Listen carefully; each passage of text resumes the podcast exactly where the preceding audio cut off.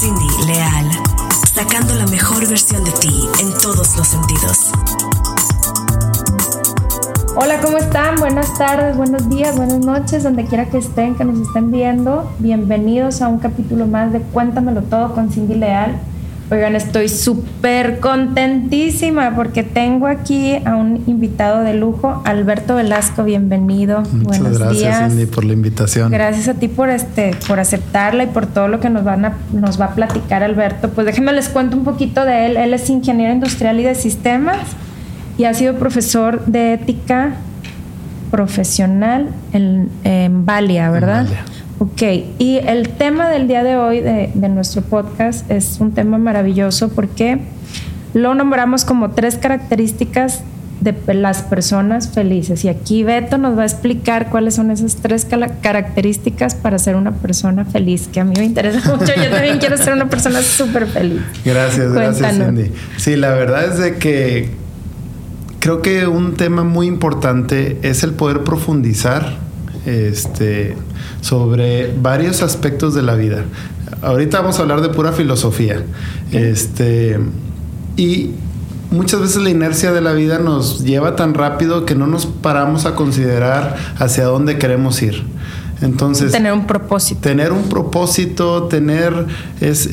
pues el rumbo definido. Me llama mucho la atención, es una imagen quizás sin mucho sentido, pero en la película de Alicia en el País de las Maravillas sale corriendo Alicia y le dice al gato, es que dime para dónde tengo que ir. Y le dice, ¿a dónde quieres ir? Pues no sé, pero dime. Pues si no sabes a dónde quieres ir, pues ve a donde sea, pues no tienes rumbo. Un rumbo. Uh-huh. Entonces, a veces la inercia de la vida nos va llevando y no tenemos ni el por qué, ni el para qué, ni hacia dónde, y el propósito tan importante que es cómo definirlo. Oye, Beto, pero por ejemplo, muchas veces nos hacemos esa pregunta de cuál es el propósito de mi vida, y creo que son pocas las personas que tienen claro el propósito de su vida. Cómo llegar a tener ese entendimiento propio e individual de decir, el propósito de mi vida es este. Teniendo tiempo y profundizando. Si nunca nos damos ese tiempo para realmente decir qué es lo que yo quiero con la vida o cuál es mi propósito, si no nos damos ese tiempo en unas buenas circunstancias para poder profundizar, porque no es algo superficial, es algo mucho más profundo. Si no nos lo estamos cuestionando, si no estamos reflexionando, difícilmente vamos a poderlo lograr. Entonces, ayuda muchísimo pues también leer sobre este tema, qué es lo que dicen los filósofos, los expertos. Definitivamente, si tú ves a alguien que te atrae en el aspecto de qué padre vida o quiero ser como él o como ella, ajá, pues acércate, pregunta. O sea, definitivamente va a haber algo más allá de lo superficial. Okay. Y creo que el problema mucho es ese, que estamos en una capita superficial que no alcanzamos a ver más allá, y de lo que uno se pierde cuando no vive con esa plenitud, digamos, de cierta manera. Felicidad, como venía en el título del tema. De 3 características para personas felices. O sea, entonces, para recapitular, ¿propósito es la primera característica o no? Vamos a hablar de cada una de las características. Okay. Estas características fue un compendio de varios filósofos. ¿Tú la hiciste?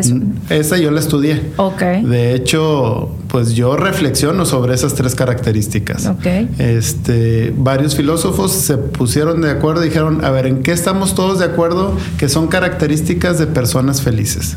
Y llegaron a la conclusión de estas 3 características. Okay. Entonces, cada característica se puede profundizar muchísimo. ¿La primera cuál sería? La primera. Ya me muero de ganas de saber, Beto. Sí, y realmente quiero llegar a la tercera, que esa es la más complicada y es el mensaje que quiero dar, pero vámonos uno a uno. Okay. De hecho, yo dando esta clase de ética profesional, antes de hablar de ética, yo les digo, a ver, vamos a profundizar en este tema, porque si nada más estamos viviendo de una manera con inercia, pues difícilmente vamos a alcanzar lo que uno sueña o lo que uno quiere. La primera característica de las personas felices es que se dan cuenta que viven en un mundo espectacular, maravilloso. Ok. Okay. Este planeta, este mundo, definitivamente está diseñado con una perfección increíble. O sea, el ser humano, por más tecnología que tenga y todo lo que pueda hacer, nunca va a lograr hacer una naranja. Algo tan sencillo como una naranja. Claro, o el cuerpo humano. Simplemente. El cuerpo humano es muy sofisticado, pero nosotros vemos una naranja y decimos, pues no tiene nada especial, pues tiene muchísimo. Claro. Nunca vamos a lograr hacer eso. Me llamó mucho. Pero eso es obviamente. Bueno, me estoy pensando se me viene a la mente una caricatura de los sentimientos, ahorita no recuerdo cómo se llama, pero venía felicidad, tristeza. Intensamente. Sí. Bueno, o sea, estoy con tu característica número uno para poder tener esa plenitud, es porque realmente eres una persona muy positiva, porque hay el otro polo, la persona que se levanta y todo lo ve gris, todo lo ve negro, ay, esta vida, de todo lo negativo. ¿Cómo poder llegar a este punto? Definitivamente, creo yo que todos los que llegan a esa vida gris u oscura, mucho tuvo que ver el proceso que han vivido, que vamos a platicarlo en otra característica de las personas felices. Pero por naturaleza, si uno ve a un bebé o a un niño, se asombra de todo. ¿Por qué dejamos de asombrarnos y maravillarnos de la capacidad? ¿Por qué? Vamos a irlo platicando poco a poco, pero lo que sí es dejar un poquito claro esta primera característica de decir, date cuenta que vives en un mundo increíble. Maravilloso. O sea, ¿quién hizo esto? Y eso lo tengo que repetir todos los días, ¿no? Y darse cuenta y disfrutarlo y ver un amanecer y ver las montañas, sobre todo cuando no hay contaminación, cuando están verdes. A mí me llamó mucho la atención una plática de Thompson Fritz. Es un joven. Recomiendo su plática. Thompson Fritz. Es mexicano que de joven tuvo un accidente en el carro y queda cuadrapléjico. Ok. Para profundizar en este tema del mundo maravilloso que vivimos. Este señor da una plática increíble. Queda cuadrapléjico, entre varias cosas que podemos agarrar de su plática, y para no desviarnos, me gustaría hablar. Él empezó hablando de la lista de bendiciones. Cuando se da cuenta que no puede moverse, que está en el hospital, le dice a la enfermera, por favor, agarra una pluma y un lápiz, y una hoja, y escribe mi lista de bendiciones. Primera bendición, no me morí. Segunda bendición, puedo ver. Tercera bendición, hay una fila de amigos afuera de mi habitación queriendo entrar a hablar conmigo. Y empieza a hablar de todo eso porque fue una situación muy complicada. Lo que quiero llegar... Se enfocó en la parte positiva de su situación tan complicada. Adelantando un poquito la plática, ahorita está haciendo triatlones. Wow. O sea, es un ejemplo muy impresionante. Pero él, después de un mes de haber padecido esto, de haber visto nada más el techo de la habitación, ni siquiera podía moverse para ver las paredes de cómo había quedado y por la operación que le pusieron. Después de un mes lo sacan al patio del hospital. Y nos dice, es que es increíble el sentimiento que tuve después de un mes de ver nada más el techo, de ver el árbol del patio, las hojas, el pajarito cantando, las nubes. Es algo fuera de serie. Y simplemente nos acostumbramos. Lo damos por sentado. Y vamos de viaje y hay tantas cosas tan maravillosas y quizás estamos en el celular o no ponemos atención de todo esto, de lo maravilloso. Okay. Entonces, primera característica, darte cuenta que, o sea, de las personas felices se dan cuenta que viven en un lugar mágico. Es muy fácil. Si no la tienes, pues empieza a contemplar. O sea, esto es este punto, este detalle no es complicado. Simplemente descúbrelo. Muy bien. Segunda característica, Cindy. A ver. Y este es como un tema muy cliché, creo que es el término.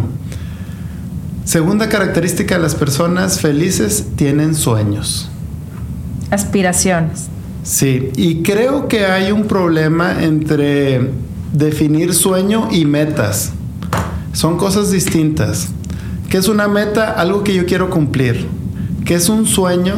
Es algo que te hace que te hierva la sangre, o sea, que te emociona, que pues prácticamente vivir con esa adrenalina y gusto y echarle todas las ganas. Y son cosas distintas. ¿Por qué digo que son cosas distintas? Porque muchas personas en realidad en vez de sueños ponen metas. Entonces, ¿qué es lo que sucede? Que tus sueños no son tan grandes. Entonces, no, mi sueño es ser abogado, por ejemplo. Exactamente. Casarme. Exactamente.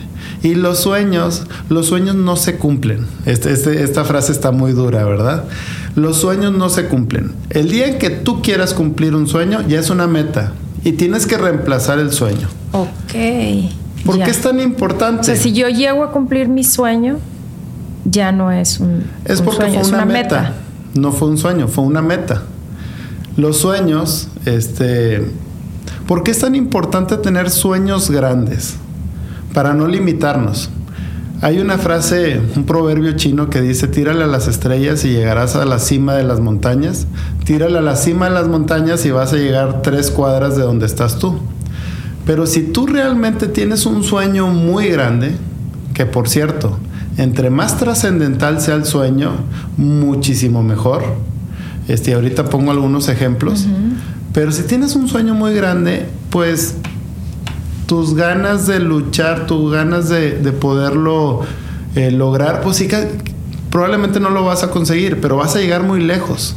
A que si tienes un sueño más o menos medido y como que dices, bueno, voy a ser abogado, muy bien, pues ya lo conseguiste y ahora qué, pues ya nada más llegaste ahí. Entonces por eso es tan importante soñar. Yo por ejemplo le digo a los alumnos, les digo, si tú estás soñando ahorita que eres universitario, en tener una gran empresa, algo multinacional, no sé, algo muy grande. El día en que llegue tu compañero y te diga, mira, ya conseguí el examen, aquí está, ya no tienes que estudiar. Tú vas a decir, pues a mí no me importa sacar una calificación. Yo soy un empresario, o sea, yo estoy soñando con cosas mucho más grandes. Y cambia completamente el enfoque. La perspectiva. Uh-huh. Y entonces pues obviamente si uno está soñando con muchas cosas, pues vas a ir alentado, o sea, alineándote hacia eso. A ver, y por ejemplo, aquí me gustaría hacerte una pregunta. Tú tienes un sueño. Yo por decir, yo tengo un sueño desde niña. Y llegó un momento en mi vida en donde, para mí, bueno, mi sueño, te lo platico un poquito, era cantar. Uh-huh. Y por X o Y situación de mi juventud no tuve la oportunidad, no lo hice, etcétera. Y hace 3 años mi hijo el mayor, de que ahorita tiene 12 años, en ese momento tenía 9, me dice, mamá, canta. Y yo, no, mijito, yo ya no tengo edad, ya tengo 40 años y pues ya no, eso ya pasó, ya nunca va a volver, guarda la cuchara. Y me dice mi hijo, ok, entonces tengo que apurarme de la edad que tengo hasta antes de los 40 para lograr mis sueños, porque ya después de los 40 no puedo tener sueños. Y me cayó como un balde de agua helada. Qué buena reflexión. De verdad fue así como, no, y créeme que para mí, o sea, hasta me quedó así el ojo lloroso de que le dije, no, mijito, los sueños hay que ir por ellos. Y le dije, tienes toda la razón. Y ahí empezó el proyecto que yo tengo de la música. Y dije, wow, o sea, y mucha gente. Tienes un don también. Y mucha gente me pregunta, ¿por qué ahorita? ¿Por qué una señora? ¿Verdad? Porque nunca es tarde. Y eso lo aprendí, eso me lo enseñó un niño de 9 años. Wow. Qué de increíble. La perspectiva que yo tenía de mí misma y de mis sueños, de que tenía una fecha de caducidad, y ahora voy por la vida diciendo que no tenemos fecha de caducidad para lograr los sueños. ¿Qué nos puedes decir al respecto? Al respecto, les puedo decir que sueñen. No importa la edad. No importa. Y también tengan metas y objetivos y cómo lo voy a lograr. Pero no limiten los sueños. O sea, el sueño en sí es para que tú te levantes con todas las ganas. Por ejemplo, yo puedo soñar que voy a ser el capitán de la Copa del Mundo de México y voy a jugar contra Argentina. No va a suceder nunca, pero si eso a mí me apasiona y me hace levantarme todos los días al gimnasio y tal, pues padrísimo. Digo, puse un ejemplo un poco absurdo, Pero lo que sí puedo decir, por ejemplo, hay un caso real de un señor que tenía muy mala salud y que le dijo, cuando fue con el doctor, ya sabía que le iba a regañar, que el colesterol y todo, y le dice el doctor, ¿estás consciente que tú no vas a entregar a tu hija cuando se case? Le cambió todo. En ese momento dijo, ¿cómo yo no voy a entregar? Y esta persona actualmente tiene buena salud. Entonces, es bien importante. ¿Y cómo lo hizo? Pues cambió el chip y dijo, sí, cierto, yo quiero entregar a mi hija cuando se case. Entonces, tienes que encontrar qué es lo que te motiva, qué es lo que te hace levantarte a las 6, 7 de la mañana con toda la actitud, de echarle todas las ganas, sea o no sea real. No sabemos si la hija se va a casar siquiera. A mí me impresionó otro señor de 75 años que dice, todos los días me levanto al gimnasio porque me encanta jugar con mis hijos, con mis nietos, fútbol. Niños chiquititos de 5 o 6 años. Y en ese momento yo dije, oye, sí es cierto, el ejercicio, o sea, yo quiero ser una persona sana cuando sea adulta porque me encantaría jugar con mis nietos. No sé si vaya a tener nietos o no, pero ya son sueños que te hacen vivir de una manera diferente. El cantar, cuando empiezas a experimentar todo eso y a cumplir el sueño, pues vives de una manera completamente distinta a que si estás en la inercia de que otro día, y es muy típico, ay, es lunes, ay, qué flojera, y ya viene el viernes. ¿Por qué el lunes está tan cerca del viernes y el viernes tan lejos del lunes? Uh-huh. Y empezamos a vivir en esa inercia, en monotonía, donde uno puede soñar muchísimas cosas. Y es fácil soñar, y es fácil como llenarse de esas ganas de decir, pues yo quiero lograr objetivos en la vida. ¿Y en qué momento, o sea, el equilibrio entre soñar y ser un soñador? Soñar, o sea, sé un soñador, pero pon tus metas. Y ahí es otra estrategia. Ya cuando vas a hacer las metas y vas a decir, ¿cómo le voy a hacer para ser una cantante profesional? Entonces, ahora necesito un equipo, necesito, no sé, tú eres la experta en este tema, uh-huh, pero ahí ya es una meta. Ahí sí, haz un muy buen programa de cómo lo vas a lograr. Pero que no te quites los sueños. Los sueños es, me imagino, no sé. Sí, o sea, por ejemplo, yo en mi caso digo, bueno, voy a hacer todas las cosas como deba de hacerlas lo mejor posible, hablando musicalmente, con la mayor garra, escribir las libras, las letras, etcétera. Pero a lo mejor el sueño es, ok, voy a llenar un estadio. Pues a lo mejor nunca va a pasar, pero ya hice el proceso de la mejor manera. Eso es lo que nos estás diciendo. Exactamente. O sea, tú puedes soñar estando en la arena de Dubái, lleno a reventar, en el concierto donde tú eres la figura de ese concierto, y eso sin duda te va a llenar. A llenar. Uh-huh. Y poder lograr muchas más cosas. Tengo un amigo que tiene el sueño pero lo tiene como meta, de que un equipo de universitarios esté compitiendo profesionalmente en México, y tiene ese sueño y está bien metido. ¿En deportes? En deportes, okay. en fútbol soccer, okay, particularmente. Y entró como coach general de un campus del Tec de Monterrey. Ese campus jamás, hay dos divisiones, siempre estaba en segunda división, jamás había podido estar en primera división. Pues estos sueños de querer hacer un equipo profesional y todo, pues el equipo ya está en primera división. ¿Qué es lo que pasa? Que quizás el sueño no se va a cumplir, pero llegas muchísimo más lejos porque tienes toda esa energía, ganas, visión.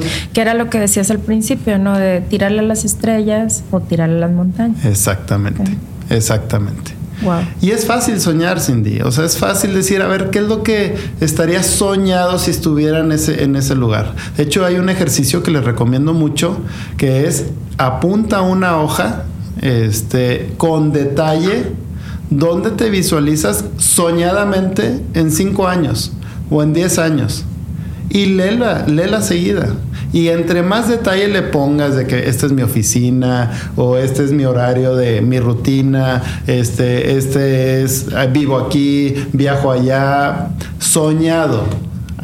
hacer eso y estarlo leyendo, pues obviamente vas a tener una aspiración mucho más alta al, pues yo con ser abogado está bien. Uh-huh. Pero el soñar no cuesta, o sea, es fácil. Okay. Esa es la segunda característica de las personas felices. La tercera característica... Que me dijiste desde el principio que ya querías llegar a la tercera. Ay, Dios, es que esa característica lo veo bien seguido. Son personas que se apasionan por nuevos proyectos. Y la verdad, Cindy, este tema es bien complicado. ¿Por qué? Porque cuando alguien fracasa o cuando alguien te lastima, porque esto aplica en todo. Uh-huh. Surge, digámoslo en cierta manera, en nuestro interior, Doña Prudencia, que siempre te va a recordar que fracasaste, que siempre te va a recordar que te lastimaron. O sea, la vocecita que traemos aquí, la vocecita de Pelgrillo, que te va a decir, no lo vuelvas a intentar, acuérdate cómo te fue. Y la realidad es que mucha gente termina viviendo una vida gris. ¿Por qué? Porque no, yo ya no lo vuelvo a intentar. Y no nos damos cuenta en el ámbito profesional que tantos grandes empresarios o la mayoría empezaron como fracasados. Me impresiona mucho la historia de Kentucky Fried Chicken, por ejemplo, del coronel. De que vivió una vida totalmente de fracaso y incluso perdió a la familia porque no salía adelante y todo lo que emprendía era malo. A los 65 años estaba en bancarrota. Sí. 65 años. Creo que ya estaba jubilado y ganaba, o sea, y percibía una cantidad absurda de dinero, ¿no? Esa historia es impactante. Y yo creo que ahorita todos sabemos quién es el coronel de Kentucky Fried Chicken. Sí. Pero él pudo a los 65 años decir, no hombre, ¿para qué lo voy a intentar? Ya perdí, ya me fue muy mal, ya... Y sin embargo, en muchísimas ciudades existe el Kentucky Fried Chicken. En todo el mundo, yo creo. En todo el mundo. Wow. Es increíble ese tema. Y podemos hablar de muchos más. Walt Disney, pues tantos empresarios que han soñado. Ahorita que dices, Walt Disney, una frase, a mí me gustan mucho las frases, ¿verdad? Se pueden notar. Y una frase de Walt Disney que me encanta es la de, si lo puedes soñar, es posible. Yo creo que es el icono de las frases que él tiene. Hay un libro que él tiene por ahí en los parques y esa es una de las frases más importantes. Si lo puedes soñar, es posible. Es que es lo primero. Si no lo puedes soñar, ¿cómo puedes lograrlo? O sea, no vas a llegar como Alicia con el gato, Alicia en el País de las Maravillas. Caer en un pozo y de repente ya estoy donde quería estar. Pues si no sabías, si nunca lo soñaste, si nunca supiste, ¿cómo vas a llegar? Okay. Y de la tercera característica que nos dices, personas apasionadas por nuevos proyectos, ignorando el grillo que te dice no lo hagas, no lo vuelvas a intentar, ya fracasaste, te lo dije. Vuélvelo a intentar una y otra vez. A mí me gusta mucho la imagen que a veces creemos es una imagen de un joven que está en el centro y por un lado es una puerta que dice éxito y del otro lado una puerta que dice fracaso. Así creemos que es y no es así. No es tan fácil. A veces hay que darnos con coscorronazos, ¿no? Es que así es. Uh-huh. En realidad, la verdadera imagen es el joven al inicio, fracaso, éxito. Y no nos damos cuenta que el fracaso es una gran enseñanza. Y entonces hay que ir. Hay una frase que me encanta, que es: el éxito es ir de fracaso en fracaso sin perder el entusiasmo. ¡Guau! Wow. Otra vez, el éxito es ir de fracaso en fracaso sin perder el entusiasmo. ¡Guau! Wow. Interesante. ¿Qué pasa? Nos vamos haciendo expertos en algo, fracasamos y entonces queremos hacernos expertos en otra cosa diferente. Pues ya le aprendiste muchísimo. Yo platicando con amigos les decía, es que el querer emprender un negocio, velo como una maestría. O sea, no es pérdida de dinero en el dado caso negativo de que se pierda el dinero en el negocio, sino es un aprendizaje. Una experiencia. Uh-huh. Digo, obviamente uno busca ganar dinero, no es como quiero aprender, pero si no defines qué es lo que quieres alcanzar, pues cómo lo vas a lograr. Entonces es un aprendizaje grandísimo el fracaso, y si sigues tienes que alcanzarlo. O sea, las cosas importantes o las cosas muy valiosas no son fáciles, si no cualquiera lo pudiera alcanzar, pero si eres paciente, constante, lo vas a alcanzar. No te desanimes, y no importa cuántas veces te cae, y no importa si sigues constantemente. Digo, muchas veces quizás hay que redireccionar hacia dónde queremos ir.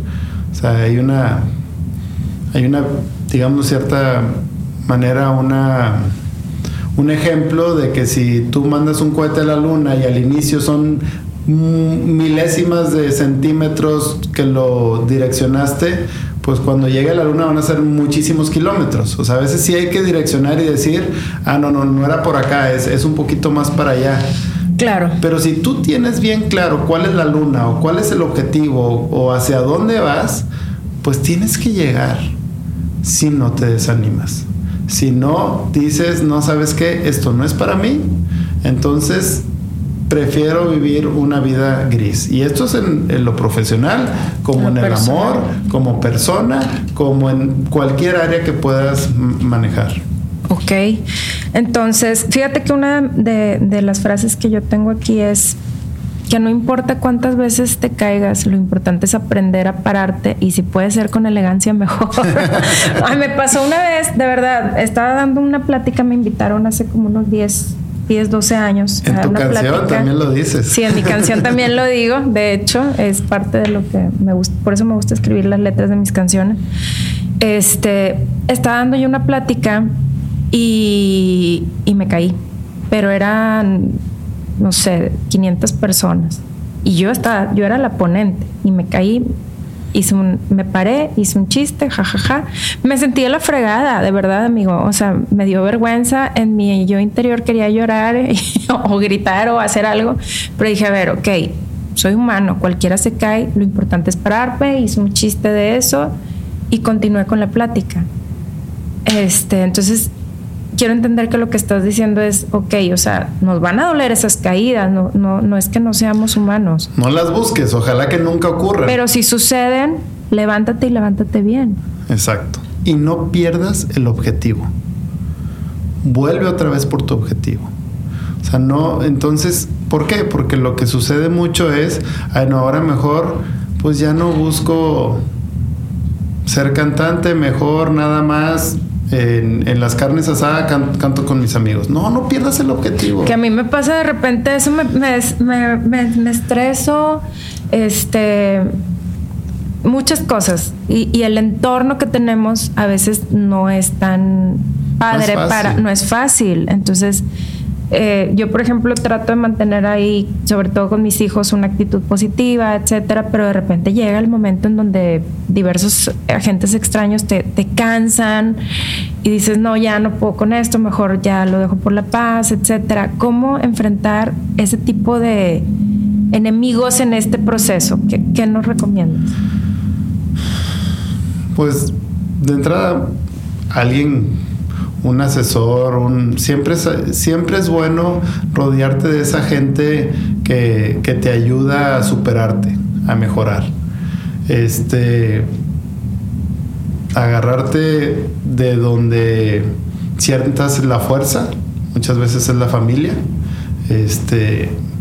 y ubicarte en ese momento de gloria. Por ejemplo, platícame, ¿qué sentiste en el escenario? ¿Con cuántos miles de personas? 10,000. 10,000 personas. 10,000 personas. ¿Valió la pena todo lo que hiciste? Sí. Mucho. O sea, créeme que tocaste una fibra ahí sensible. Esa presentación para mí significa mucho porque me dio mucha enseñanza. Porque evidentemente estaba nerviosa, tenía miedo que se me olvidaran las letras, que la gente no le gustara, muchas cosas que uno se va haciendo en la cabeza, ¿no? Y en el momento en que yo estuve especulando cómo me iba a sentir al momento de que viera 10,000 personas, bueno, para empezar no sabía cuántas personas iban a presentarse, pero era un lugar bastantísimamente grande. Entonces decía yo, ¿cómo voy a sentirme? Se me va a ir la voz, tal vez no voy a hablar, tal vez me voy a quedar parada, me va a entrar el pánico, algo, ¿no? Entonces yo solamente, en mi caso, le dije al Señor, tú me has traído a este momento por algo, yo no te pido que lo haga yo, que seas tú el que tome el control de esta situación. Y me quedó así, bien claro. Subí las escaleras, vi el escenario, vi toda la gente. Y en ese momento vino una paz que sobrepasa todo el entendimiento humano. Wow. Una paz completamente de Dios, literal, porque no fue mía. Era una paz que yo sentía y un gozo y un disfrutar y un gozar y un vivir y un llenarme de esa energía. Y posteriormente a esa presentación me ha escrito gente que tocamos, o sea, que a pesar de que fue tan poquito o no fue 2 horas de canciones, ni mucho menos, pero que fue poco el espacio, pero que llegamos a la gente, al corazón de la gente. Entonces, para mí fue así algo muy indescriptible. Fue un sueño. Fue un sueño cumplido. Ese literal. Es el tema, Cindy. Nadie dice que es fácil, pero sí que vale la pena. A mí me fascina la película de En Busca de la Felicidad. Y ya es un meme y siempre lo vemos de que ese momento es la felicidad. Cuando uno logra, digo, estoy dando por hecho el contexto de la película donde Will Smith, que representa una historia real, donde está, trabaja y pasa por cosas dificilísimas, pasa por todo. Y llega un momento en que logra lo que tanto estuvo buscando. Dice, ese momento específico es la felicidad. Vale la pena luchar para estar en ese tipo de momentos. Y tantas cosas de la vida. Esto que tú nos acabas... A mí se me puso la piel chinita. Gracias. Tú platicándonos de lo que nos acabas de platicar.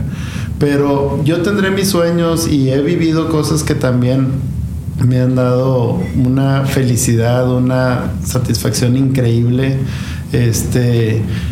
y vale la pena como transmitirlo y decir, lucha, sí se puede, es increíble, o sea, la vida no hay tope, no hay límite, puedes soñar y puedes ver tantas historias de tantas personas que logran alcanzar cosas increíbles. Date la oportunidad.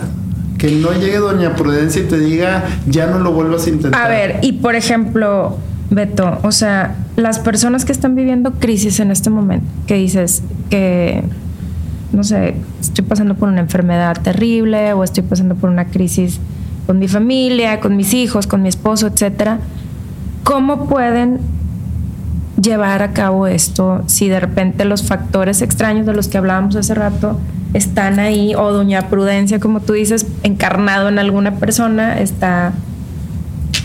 Porque a veces somos enemigos, o sea, las personas que más aman, lastimamos a las personas que más amamos, o sea, vemos casos de padres que, estás bien menso, oye, espérate, no, ya lo estás condenando. En casos peores. O ves a un esposo que te insulta, sí me explico, una esposa que, pues por favor, nunca vas a lograr nada. Pues ya lo estás secretando, ¿no? Entonces, ¿cómo te tienes que salir de esa situación? ¿Qué tienes que hacer? Sí, sin duda, yo sí veo mucho sufrimiento en mucha gente. He estado en fundaciones donde se enfocan en este tipo de problemas que realmente duelen. Y duele a uno que lo ve de fuera. Yo me puedo imaginar estando de adentro.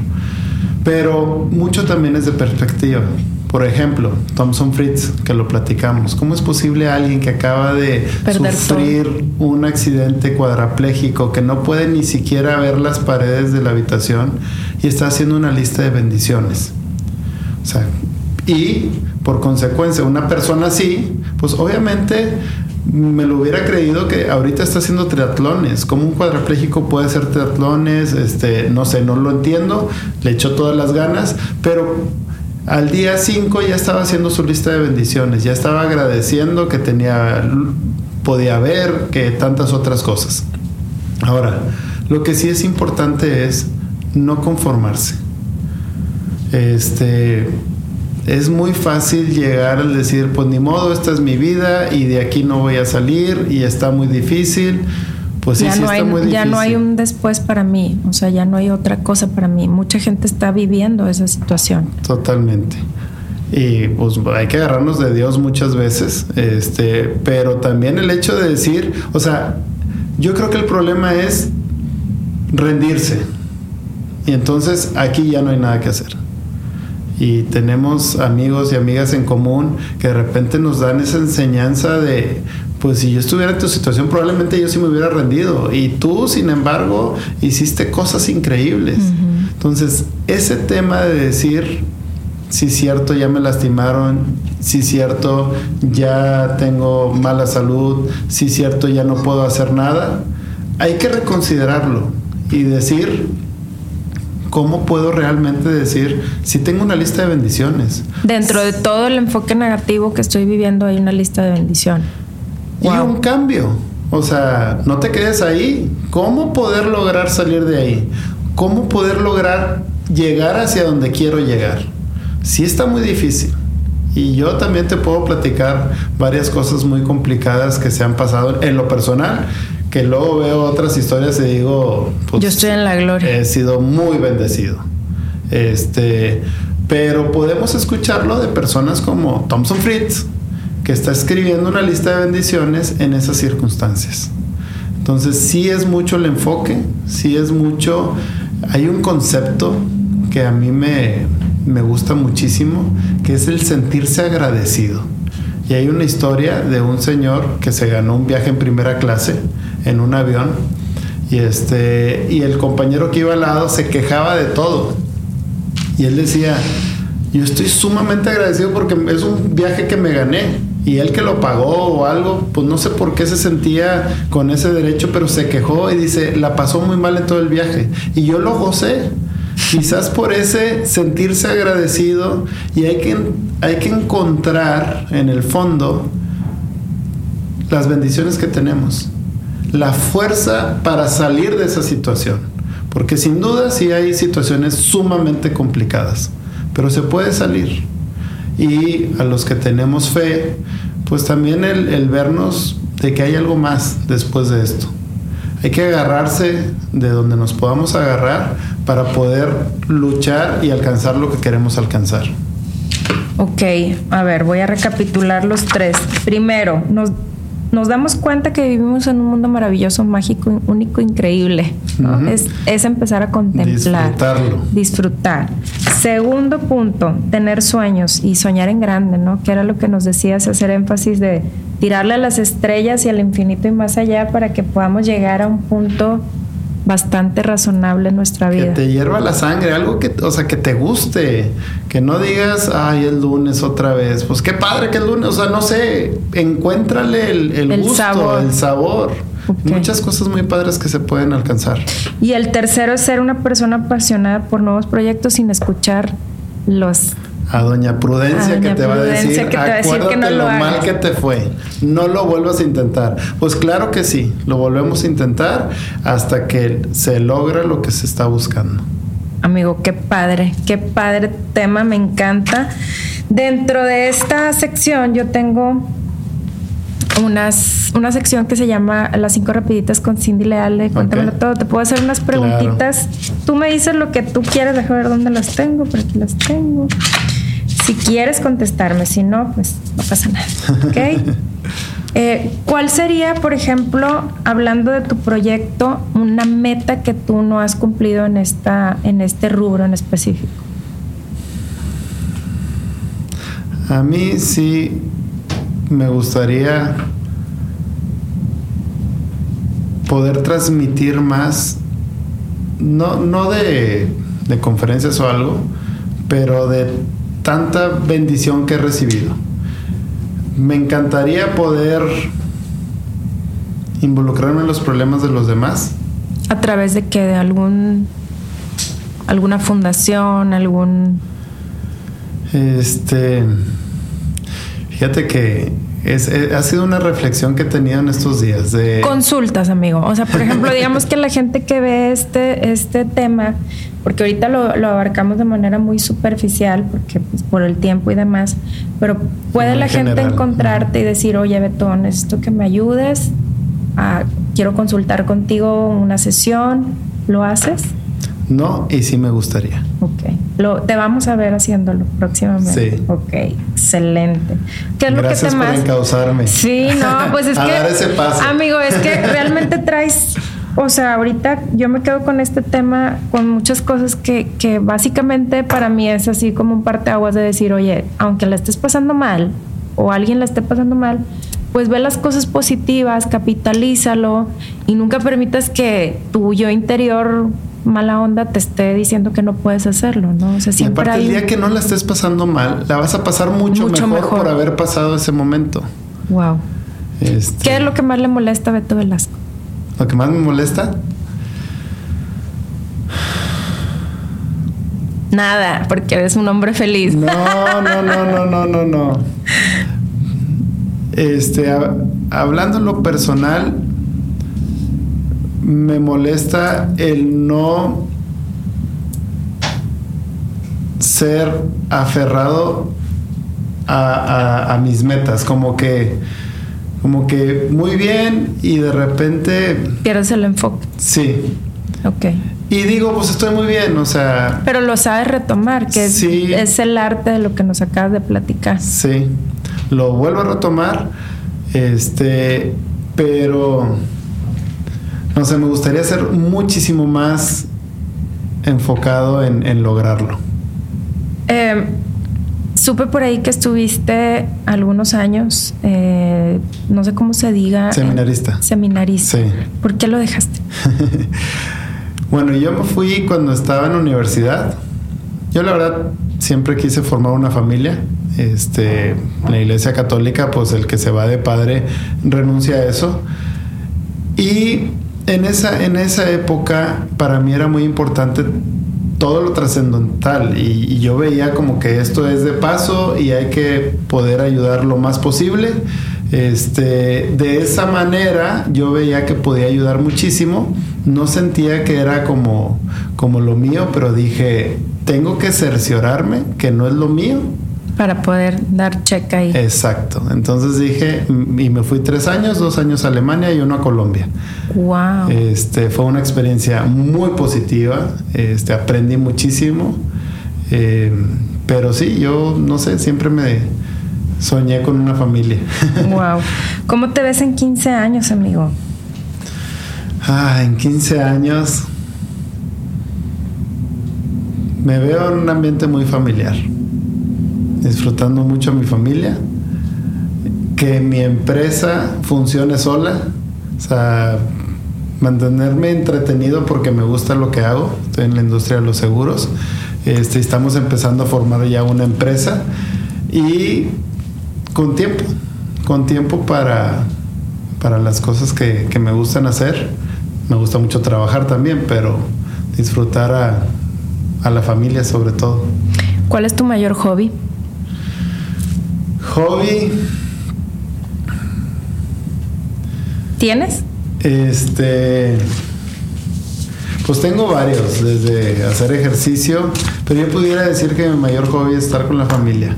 Wow. Y con amigos también. Paso mucho tiempo, es que gracias a Dios dentro de mi trabajo es estar con gente.